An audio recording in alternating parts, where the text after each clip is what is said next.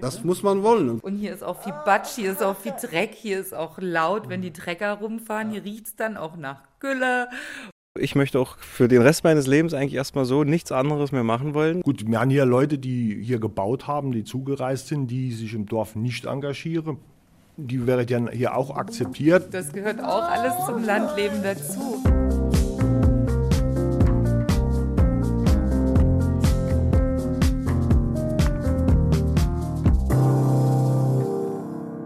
Raus aufs Land, auf dem Land leben, das liegt im Trend, weil die Mieten in der Stadt eben immer teurer werden, weil die Menschen in der Corona-Pandemie mehr Zeit zu Hause verbringen und mehr Platz haben möchten, ziehen immer mehr junge Familien aufs Land. Das ist unser Thema heute in Das zählt Mensch-Wirtschaft mit Karin Mayer und Marc-André Krupper. Hallo.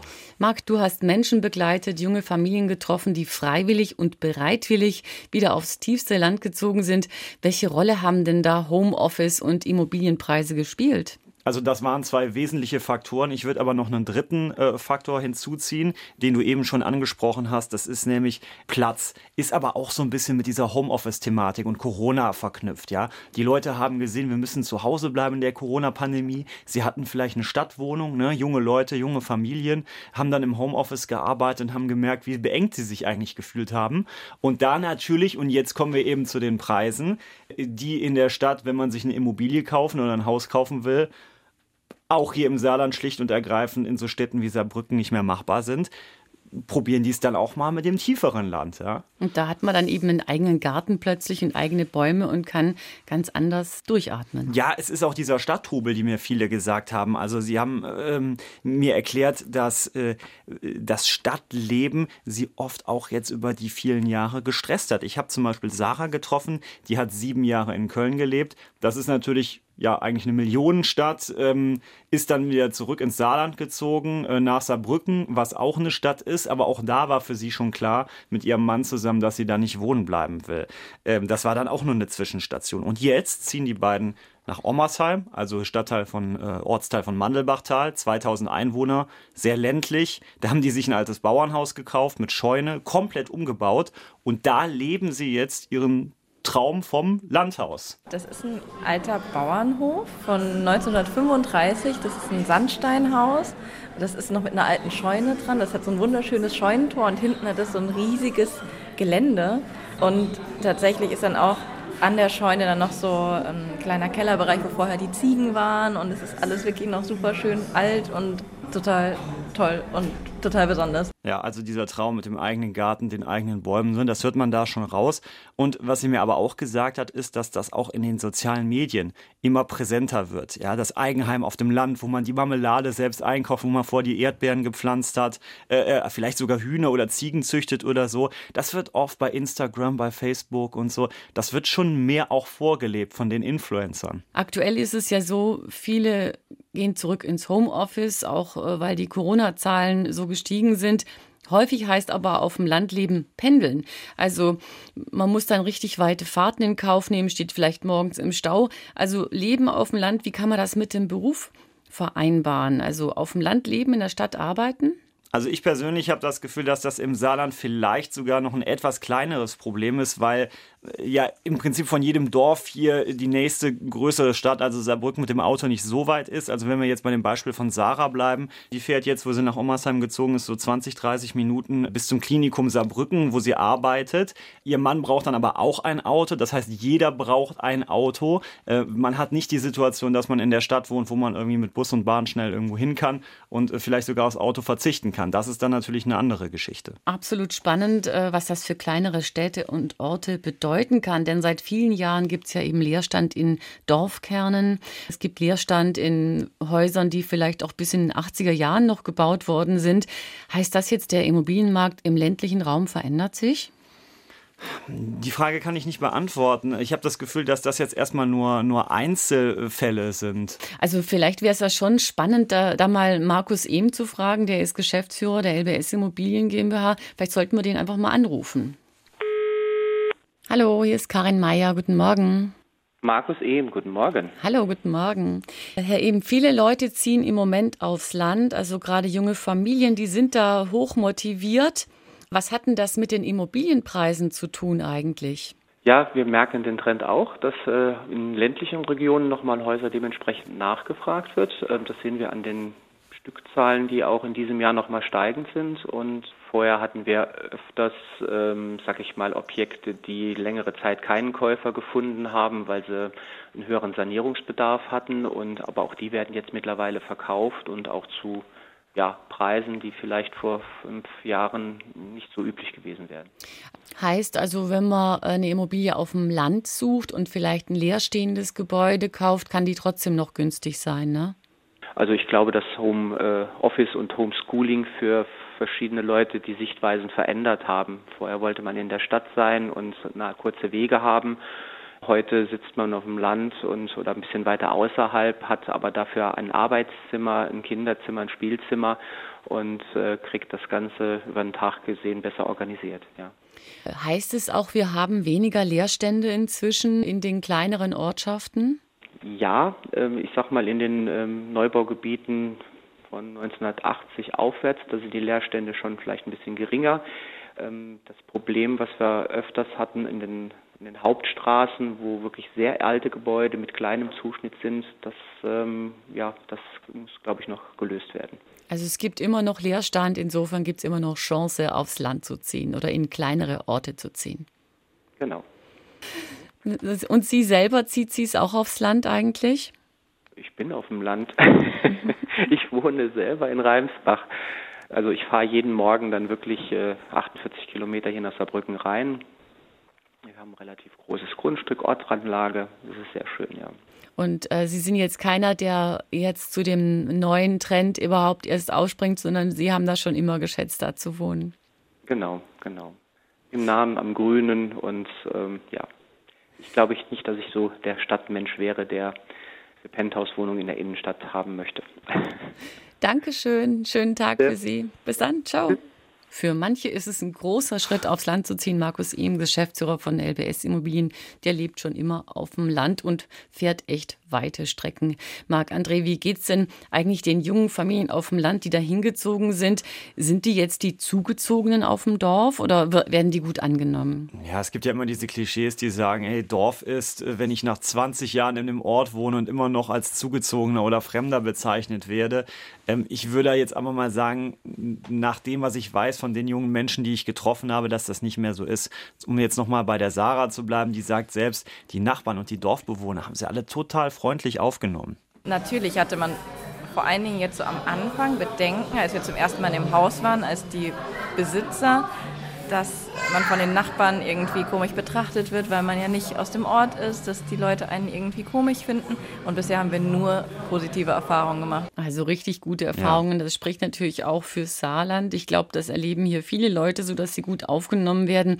Wie kann man sich eigentlich gut integrieren? Was kann man selber dazu beitragen, dass man eben gut integriert wird in so einem Ort? Also Vereine oder ehrenamtliche Mitarbeit, das ist, glaube ich, ein ganz großer Punkt und das ist auch die beste Methode, um sich zu integrieren. Wenn wir mal Dominik Korb nehmen, das ist jemand, den ich auch getroffen habe, vor 2 Jahren mit der Familie nach Namborn-Heisterberg gezogen, ja nicht mal 200 Einwohner, also wirklich ein sehr, sehr kleiner, abgelegener Ort im Nordsaarland.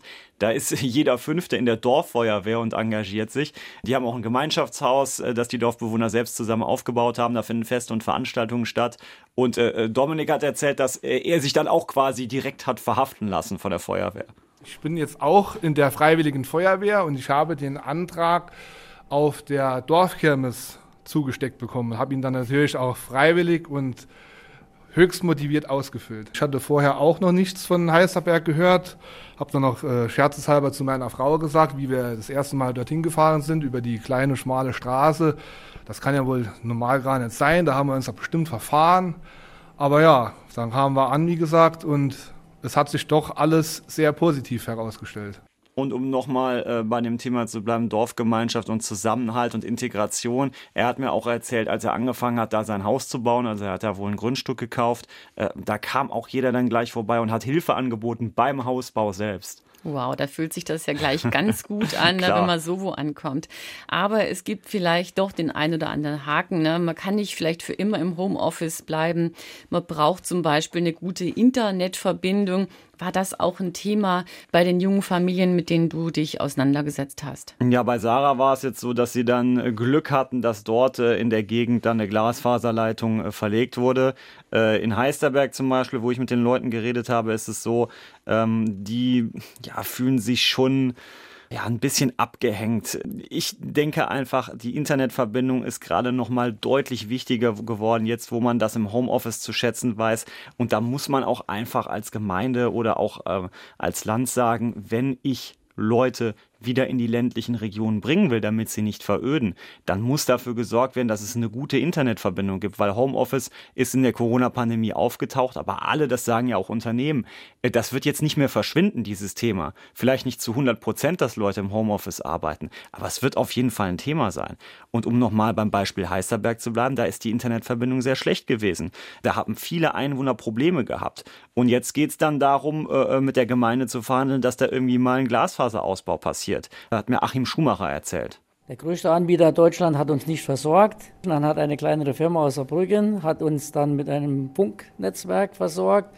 Und dann hat es irgendwann die letzten paar Jahre eine Veränderung gegeben zwischendurch, sodass diese Funknetzstrecke öfter unterbrochen. Und dann war das halt mega ungünstig, wenn das Internet immer mal wieder ausgefallen ist. Ja, das ist halt so ein Knackpunkt oder so ein Haken. Es gibt natürlich auch immer noch so ein paar andere Knackpunkte. Also wenn wir jetzt auch bei Vorurteilen über Land sind, es ist, dass sie sagen, ja, wenn ich mich jetzt da nicht irgendwie sofort integriere oder in der Freiwilligen Feuerwehr engagiere oder so, dann werde ich von der Dorfgemeinschaft nicht akzeptiert. Aber das ist, glaube ich, auch von Ort zu Ort unterschiedlich. Und man muss sich, glaube ich, auch einfach so ein bisschen daran gewöhnen, dass es manche Sachen nicht so einfach gibt, wie wenn man in einer größeren Stadt wohnt. Auch zum Beispiel mit einfach mal eben sich was zu essen bestellen oder so, weil der nächste Lieferservice dann halt weit weg ist. Ne? Oder die Schule ist weiter weg, ne? Und man muss die Kinder vielleicht selber hinfahren, weil es den Bus nicht so einfach gibt. Oder der Supermarkt oder so. Ja, jede Menge Haken könnte man schon finden. Wie ist es denn, wenn man nicht so richtig reinpasst, also ins Bild? Also wenn man zum Beispiel nicht verheiratet ist oder nicht heterosexuell. War das auch ein Thema hier bei deiner Recherche? Ja, eine Frau hat mir erzählt, die auch wieder in ihr Heimatdorf, aber nach vielen Jahren zurückgezogen ist, hat jetzt ein Kind, ist aber alleinerziehende Mutter. Die hat mir schon gesagt, dass sie sich erstmal schwer damit getan hat, dazuzugehören. Sie hatte ständig das Gefühl, dass sie schon irgendwie so ein bisschen komisch angesehen wurde, wenn sie jetzt ihr Kind irgendwie zur Schule bringt oder in die Kita gebracht hat. Allerdings muss man auch sagen, und das hat sie mir auch bestätigt, dass es da eher so um eine Generationenfrage geht. Also, dass sich das, sagen wir mal, mit dem Generationenwechsel auch ändert. So dieses Vorurteil von, diese klassische Familie hat es irgendwie auf dem Land zu sein, am besten auch noch katholisch oder so, keine Ahnung. Und ich glaube, das verändert sich erstmal allgemein durch die neue Generation und auch durch die Tatsache, dass es jetzt wieder so einen leichten Trend von jüngeren Familien zurück aufs Land gibt, dass da auch dann wieder so ein bisschen frischer Wind kommt. Raus aufs Land, das ist der Trend, über den wir heute sprechen in Das zählt Mensch-Wirtschaft. Kann das eigentlich auch dazu beitragen, dass die Dörfer wieder lebendiger werden, dass sie nicht veröden? Es gibt eine Studie des Berlin-Instituts, die sagt, dass vor allem die ländlichen Regionen an Zuwachs gewinnen, die eher so im vierstelligen Einwohnerbereich sind. Kleinere Dörfer mit so 200 Einwohnern oder so, die haben es nach wie vor schwer. Also das sagt die Studie auch ganz klar. Und das liegt natürlich dann auch an vielen Faktoren wie Internet, Busverbindung, irgendwie fährt überhaupt ein Bus. Aber auch, und das ist auch ein großes Thema oder auch so ein bisschen so ein Resümee der Studie, es liegt auch oft am individuellen Engagement der Bewohner, also das Leben da lebenswerter zu machen. In Namborn-Heisterberg zum Beispiel, da funktioniert das ja auch sehr gut. Und da sieht man das zum Beispiel auch an der Einwohnerzahl. Ich hatte ja gesagt, die haben irgendwie keine 200 Einwohner, aber die Zahl ist auch nicht geschrumpft in den letzten 20 Jahren. Die ist halt immer konstant geblieben. Das heißt, man hat es da immer wieder geschafft, auch wenn vielleicht mal wieder jemand weggezogen ist, weil er da nicht mehr bleiben will oder in die Großstadt wollte, haben sie es aber auch geschafft, dass wieder Leute dazugekommen sind. Eben vielleicht auch wegen dieser Willkommenskultur, die wir eben gehört haben. Marc-André, du wohnst ja noch in der Stadt, ne? Bleibt's dabei? Im Moment ja. Ich bin in der Großstadt aufgewachsen. Ich bin auch hier nach Saarbrücken gekommen. Saarbrücken ist für mich eigentlich eher klein, weil ich so aus dem Kölner Raum komme. Ich habe das eigentlich immer zu schätzen gewusst, auch mit Bus und Bahn überall hinzukönnen. Aber ich kenne natürlich einfach super viele Leute, Freunde, Bekannte und so, die auf dem Land wohnen, die ein Haus haben. Natürlich ist das schön. Ich sage aber ganz ehrlich, im Moment fühle ich mich so als Städter sehr wohl. Aber es gibt viele Leute, die jetzt gerade umdenken durch Corona, durch die Immobilienpreise. Du hast welche begleitet, Familien begleitet oder auch alleinstehende Personen. Was zählt für dich? Das war schon das Klischee, dass junge Menschen für Ausbildung oder Studium vom Land wegziehen. Das stimmt definitiv, weil sie sich ja auch beruflich weiterbilden wollen, weil sie sich umorientieren möchten, weil sie vielleicht studieren möchten. Aber was schon auffällt, ist, dass sobald sie in einem, sagen wir mal, job- und familienfähigen Alter sind, dann wird das Land plötzlich wieder attraktiver, ja. Und das sieht man daran, dass Großstädte schon auch so ein bisschen Einwohner verlieren und so Umlandregionen, jetzt nicht ganz kleine Dörfer, aber schon eher so die Umlandregionen, die freuen sich über Zuwachs. Und das liegt an all diesen Faktoren, die wir eben gesprochen haben. Natürlich auch an den Immobilienpreisen, natürlich aber auch an der Corona-Pandemie, die einem nochmal ein ganz anderes Blick auf, wie viel Platz brauche ich eigentlich, wie viel Trubel, Stadtlärm will ich eigentlich haben. Das liegt an diesen Faktoren und ich finde das super interessant. Genauso, dass in den sozialen Medien dieses Leben auf dem Land plötzlich wieder als erstrebenswert, auch für junge Menschen und nicht als langweilig oder uncool bezeichnet wird. Das finde ich total interessant. Ja. Dankeschön. Das war's für heute in Das zählt Mensch-Wirtschaft mit Karin Mayer und Marc-André Krupper. Vielen Dank. Raus aufs Land, das war heute unser Thema. Podcast finden Sie auf allen Podcast-Plattformen und auf sr3.de. Bis zum nächsten Mal. Ciao.